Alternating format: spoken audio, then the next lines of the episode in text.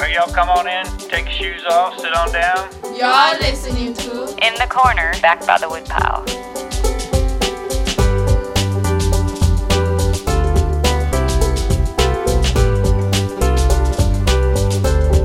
It's a clicker. Oh yeah.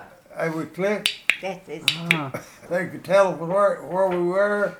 Some of our buddies, they'd be close to us, maybe we'd have to click this thing and then over there.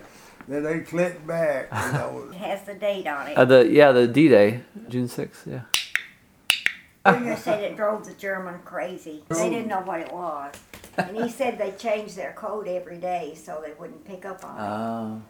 I'm Spun Counter Guy. Thanks for stopping by. The voices you hear are that of Ivy Agee Jr. and his wife Virginia, showing me some of his mementos from his service in the European theater of World War II. Mr. Agee was a member of the 29th Infantry Division, whom took part in the June 6, 1944 D Day invasion on Omaha Beach in Normandy, France. Estimations put the death toll for Allied troops at over 4,000 just on that one day alone, and yet Mr. Agee survived this and other battles.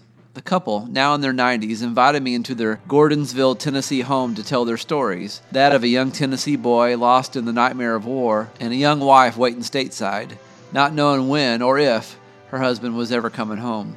Please bear with some of the back and forth between speakers. Mr. Agee's memory is not what it once was, but with the help of his wife and grandson Jake, we got most of the key points. We first began by briefly chatting about their early lives in Middle Tennessee.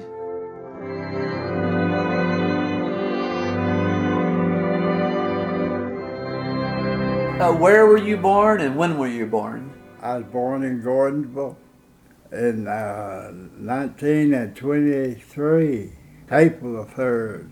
Do you remember the I'm day? 92 years old. I don't remember when I was born. What's your earliest memories from your life? Well, it, I guess uh, playing around and uh, going to Knoxville to watch UT play football. Wow. so you were a fan back then, huh? yeah. Okay. Now your parents were they born in Gordonsville? Uh, Your mother was born in Trousdale County and your daddy was born in Hickman, which is well, it's just Nearby. Two, two miles from here. What are your some of your better memories of your mother? She was just a good person. I loved everybody. She never had an enemy. She'd always wanted to help somebody, you know. I loved her more than anything. And your father, what what's your memories of him? My father was a great mechanic, automobile mechanic, and he was a little guy. He was stature wasn't very big, and he uh, got carbon monoxide poisoning. Really? He overhauled cars and kept this time it had the doors all closed up tight. No air could get in there. And he got carbon monoxide poisoning for how long, Virginia? honey, I don't know. That was before I knew you. Well, it, uh, it lasted a pretty good while. Took him to get over it. He was known as being the best mechanic and Yeah, he was, he Anywhere was, around. a, he was an outstanding automobile mechanic. And uh, a lot of places would call him to come and help him out, you know. And he uh, went to Sparta a whole lot, Sparta, Tennessee. And uh, he rebored motors, you know, and cars and trucks. went to Chicago to school to keep up with the changes in the Carburetor school, you know. And smoked cigar all the time. Oh yeah. He wouldn't light it. He just suck on it, you know. Uh, what do you remember from your childhood? What were some of your favorite things that you liked to do? Remember anything about your childhood with JW and Doodle and Francis and the trips oh you yeah, all I had would a bunch of cousins.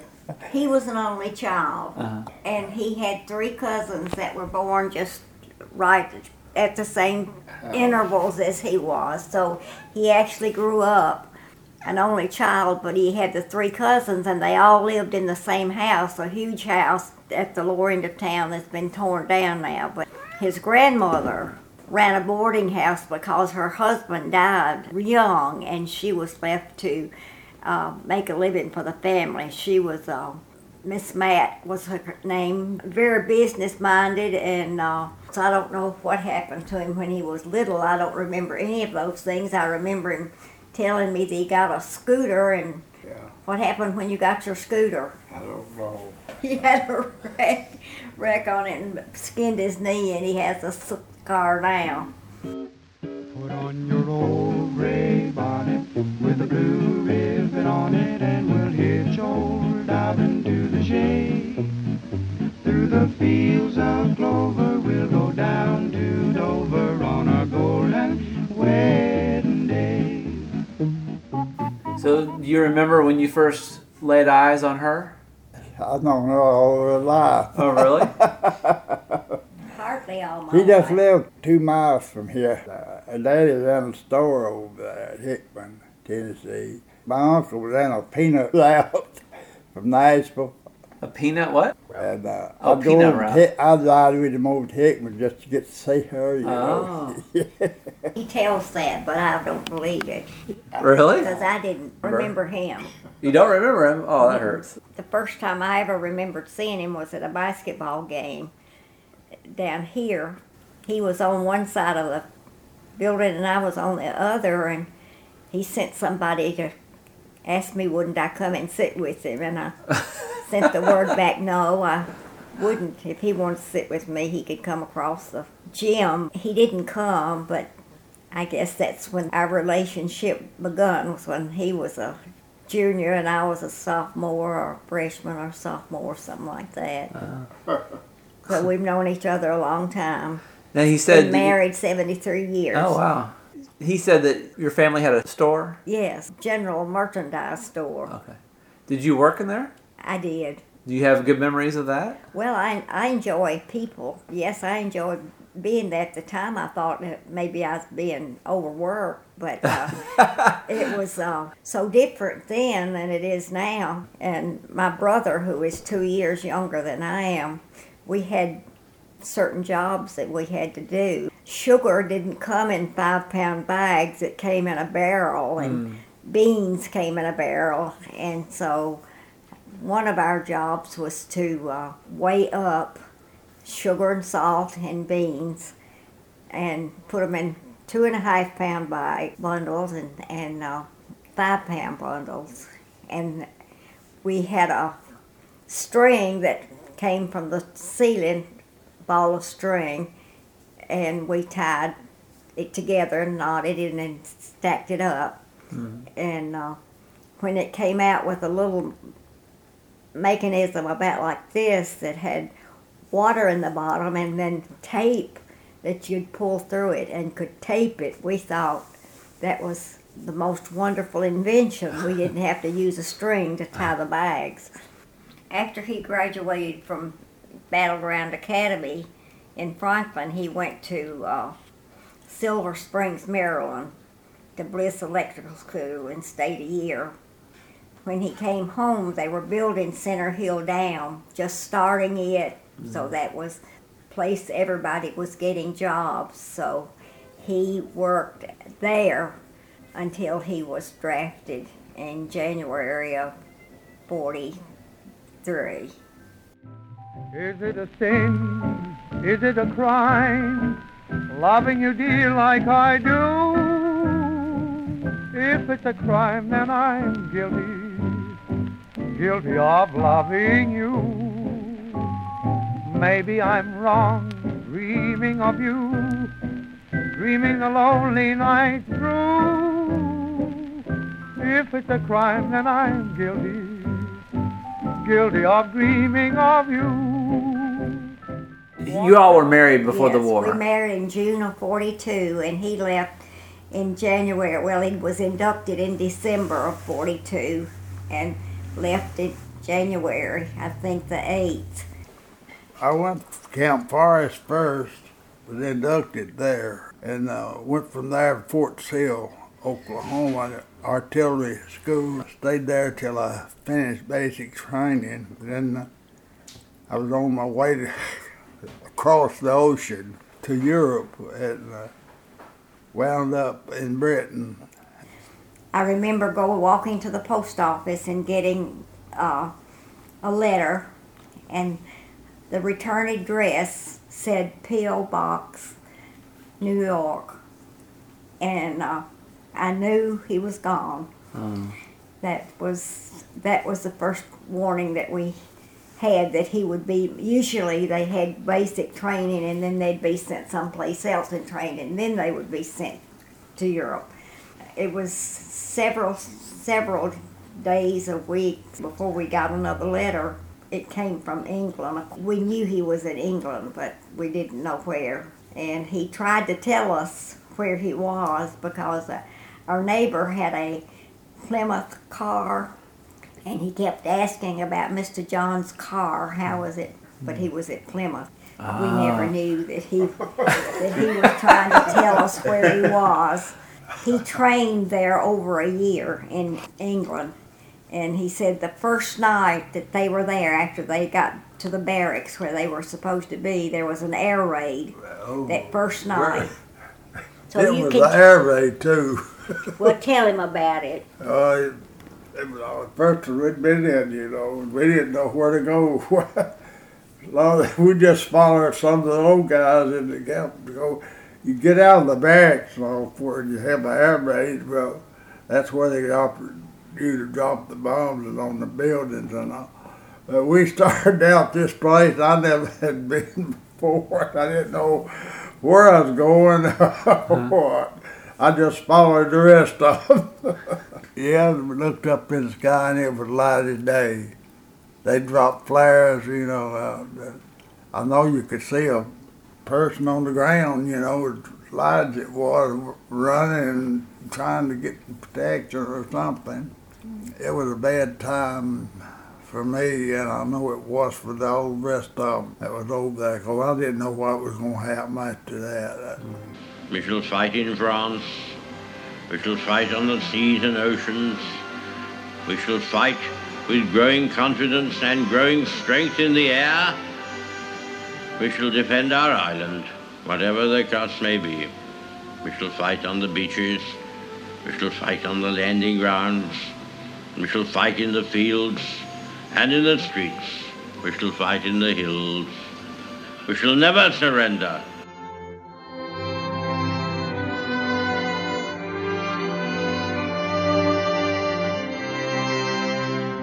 I should set up this next story a little. Mr. Agee began telling about how one of his jobs was to get his Jeep up on Omaha Beach and set up communications, all while a storm of bullets and shrapnel rained down death all around. You, of course, can't see it on the recording, but Mr. Agee was showing me physically how he drove his Jeep in from outside the vehicle, reaching his arms from under the ocean water to steer and manipulate the pedals. My trouble is to get the Jeep off and set up communications. We waterproofed the Jeeps and all before time, you know, and they was all waterproof where they could go under the water and all. My Jeep, it come on just as nice and pretty as anything you've ever seen. I didn't even have to choke it away up here or anything. and uh, I got off good, nothing so far. Then uh, they said we wanted to go inland more, so what we did. And yeah, when I come off, I come off my G, I tiptoeing just as far as I could tiptoe and choking it out of uh-huh. the door, driving underneath the water. So you were underwater Yeah, driving your Jeep. the water. Wow. so you were using the Jeep as cover. Yeah, I wonder what the Germans must have thought. Here comes this Jeep with no driver. I don't know what they thought. Uh, yeah, I had to leave my Jeep. Uh, it got so hot around there and all. I had to leave it. the Jeep. Jeep didn't make it off the beach. Uh, Oh. I had to leave it there on the beach, and After all that work. huh? yeah, I stayed. I guess on the beach, but I had some cover. I did a hole that's already been dug. You know, I got it in for for a while. I had to crawl across two dead American soldiers to get under this wall, and I hated to do it, but I on protection I had at that place, and I uh, we stayed there a pretty good while, and then uh, yeah, my partner it's so much firing around. He left me. My assistant Oh no! It It was was all on my own then, uh, you know. Did he leave because it was chaos? Co- Yeah, cause, yeah, cause of the, so much fire and all going on. Mm-hmm. He couldn't stand it. He said, "I can't stand it. I've got to get away from Wow. here." Underneath the wall, he met this soldier was hiding just like you were, and you were talking, and what happened? A piece of shrapnel hit him right between the eye, and you was just grunt. Oh, he no. was gone that quick, and there I was by myself. Oh man! what am I gonna do? What am I gonna do? Did you ever feel like panicking, or did you just just had to go go forward? Never It thought about to it. Go, you know. Yeah.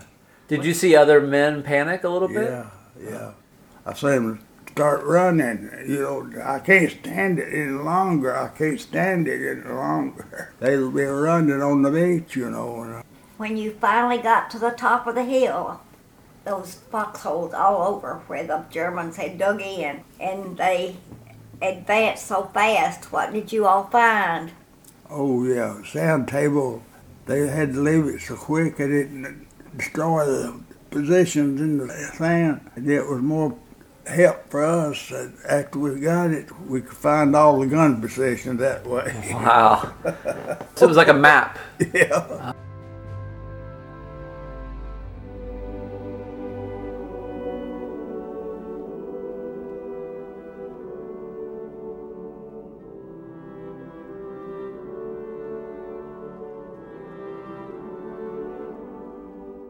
Eventually, the 29th pushed all the way into Germany, where at a town named Aachen, Mr. Agee and a few others were the first to go in, only to find that the rest of the army was no longer behind them.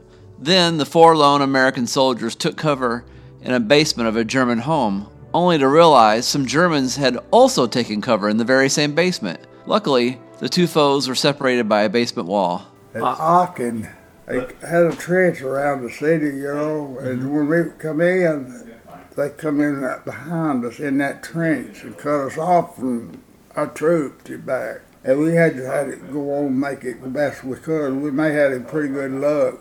You were cut off for three days, and they flew in food to you. Yeah, they th- flew in, uh, dropped it through with a Piper Cub, you know, real airplane.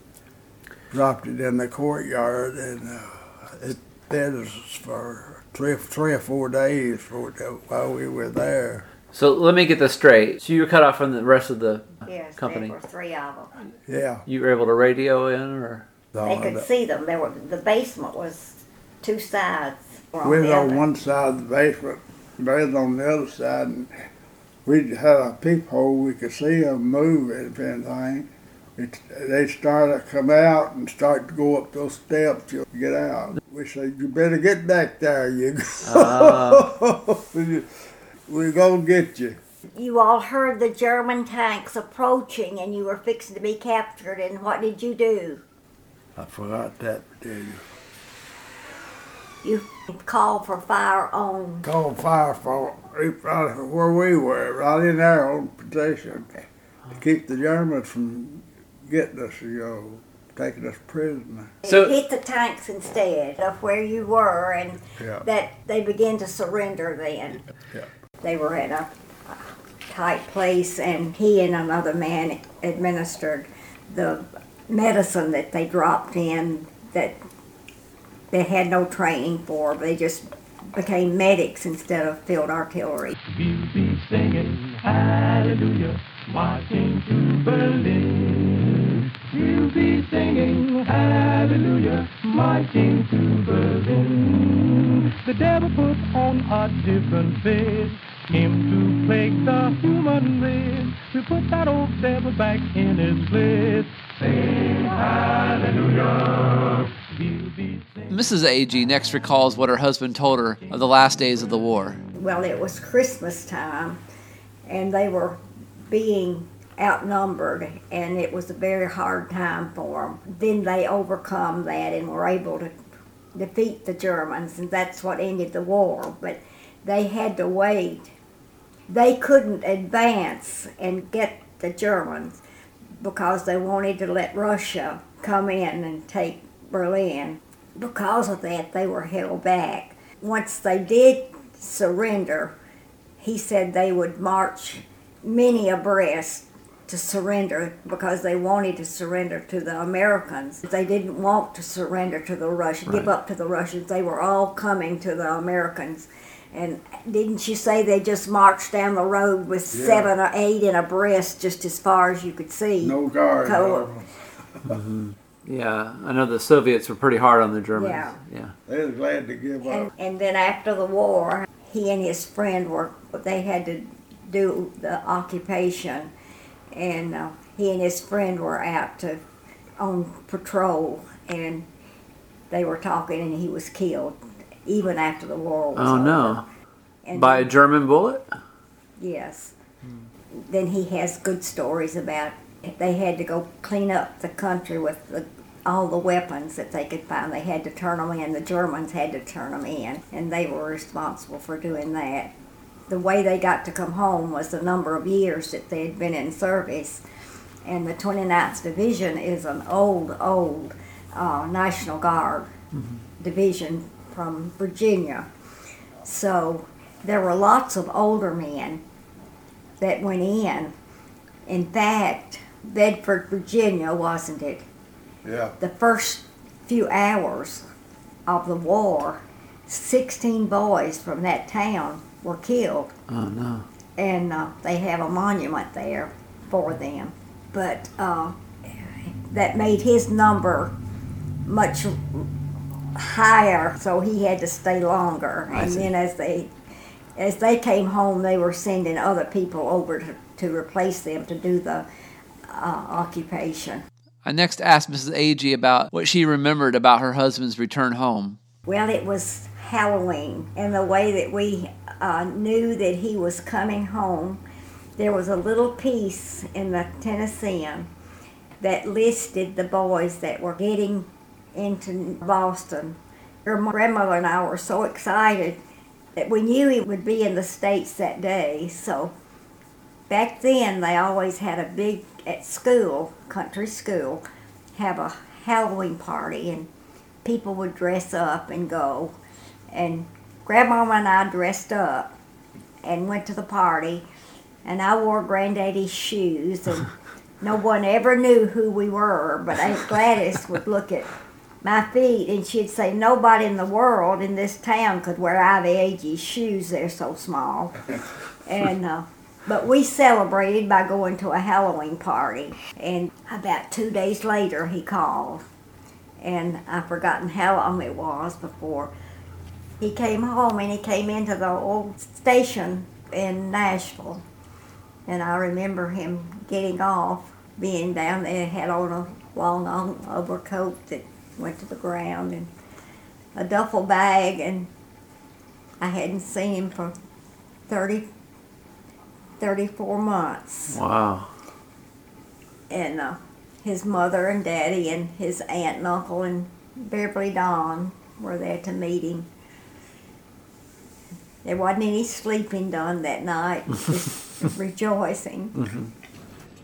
We stand today at a place of battle, one that 40 years ago saw and felt the worst of war. Men bled and died here for a few feet of, or inches, of sand as bullets and shell fire cut through their ranks. About them, General Omar Bradley later said, Every man who set foot on Omaha Beach that day was a hero. No speech can adequately portray their suffering, their sacrifice, their heroism. You all returned back to Europe years later, right? He's been back four times. He went back to the house. They asked the historian, was there a house nearby that had a courtyard? He said there are two. And Junior described his, and he don't know exactly where it is. Mm-hmm. They took him, and Junior said when they turned down the lane, he knew exactly where he was. And the people were very hospitable, invited him in, let him go in the cellar, and he has a picture of the wall in the cellar with USA on it. Mm-hmm. And he said that they had made the Germans carve USA on the wall. and after all these years, it was still there. Wow! So the people said it was the most emotional thing in the world that all these old soldiers who had not seen each other in 50 years, just like they had never been apart. Wow. And Junior had never talked about what he had done, what he had gone through, what he had seen. We knew nothing about what went on. And after that was when he began to talk, to tell us some of the mm-hmm. things that happened. Time has taken its toll, and uh-huh. I guess it's good that it's maybe faded from his mind. Oh, yeah. I wish, in the name of France, to pay homage to those of your children who have given their blood on the soil of Normandy and who are sleeping there forever. We shall never forget them. You know, it was so strange mm-hmm. that every little town that they would go into, there was a celebration for them. The school children were taught from the time that they were little that the Americans were their liberators. Mm-hmm. And they appreciated that. Now, they tell me that the people in Paris never really understood of what the people in the country went through, but they'd have big celebrations. There would be banquets, and uh, they always gave them some sort of momentum. And Junior has a number of certificates. There's some on the wall out there. But they do this at every town. They went to the town where Jake's uncle was killed. And the historian there remembered the hill, it was called Hill Number Eight or something. This is my they- dad's brother. They knew that Hill that's where he was killed. And the, the elderly man took them there to the place where he was killed. He was it- in uh, Hill 109 was Hill 109 Yep. and uh, took them there. The man asked it would be okay if he could put flowers there every year in his memory, or he had been doing that. And the junior was the first veteran that had ever come back to that little place, and they had a big celebration at City Hall for them being there. But they they celebrated, and Calvados was their drink of honor, and uh, everybody drank Calvados. And they were showing the children would come out from school and wave. In fact, I have a picture of Junior. They had a parade and they had a child that was with each veteran hmm. in the parade.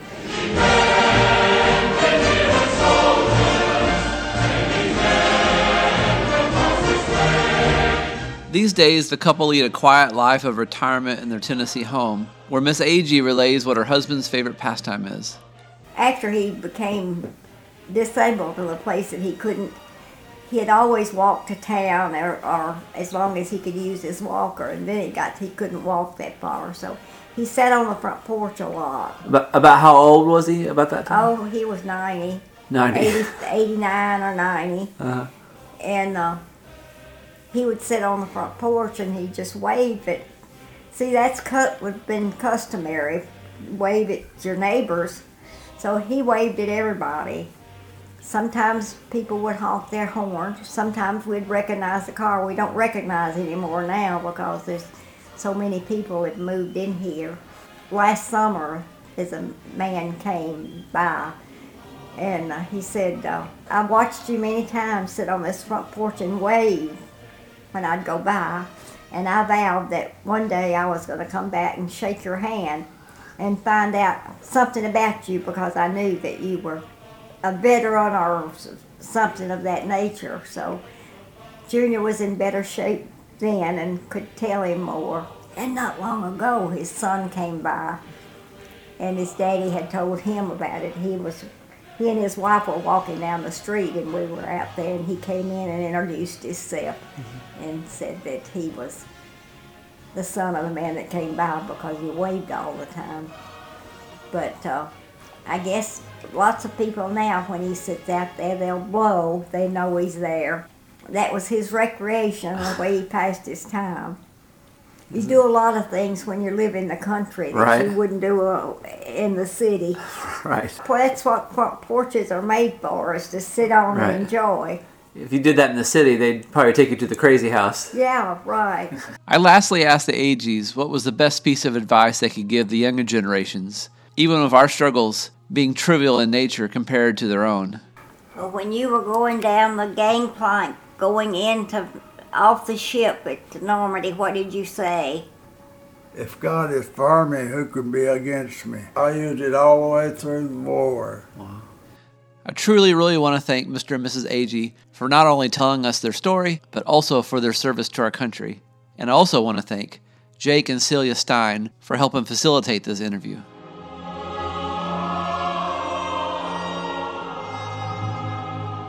In the Corner Back by the Woodpile podcast is produced by a closet, a pocket, and a suitcase. You can email us at spuncounterguy at hotmail.com. You can follow us on Twitter at spuncounterguy. And if you'd like to see a list of former episodes of In the Corner Back by the Woodpile, go to spuncounterguy.com and click on the pictures of piles of wood with chairs in front. Be sure to download the new Podbean app to hear this podcast and others on your tablet and smartphone. And a special thanks to thebrofisticate.com.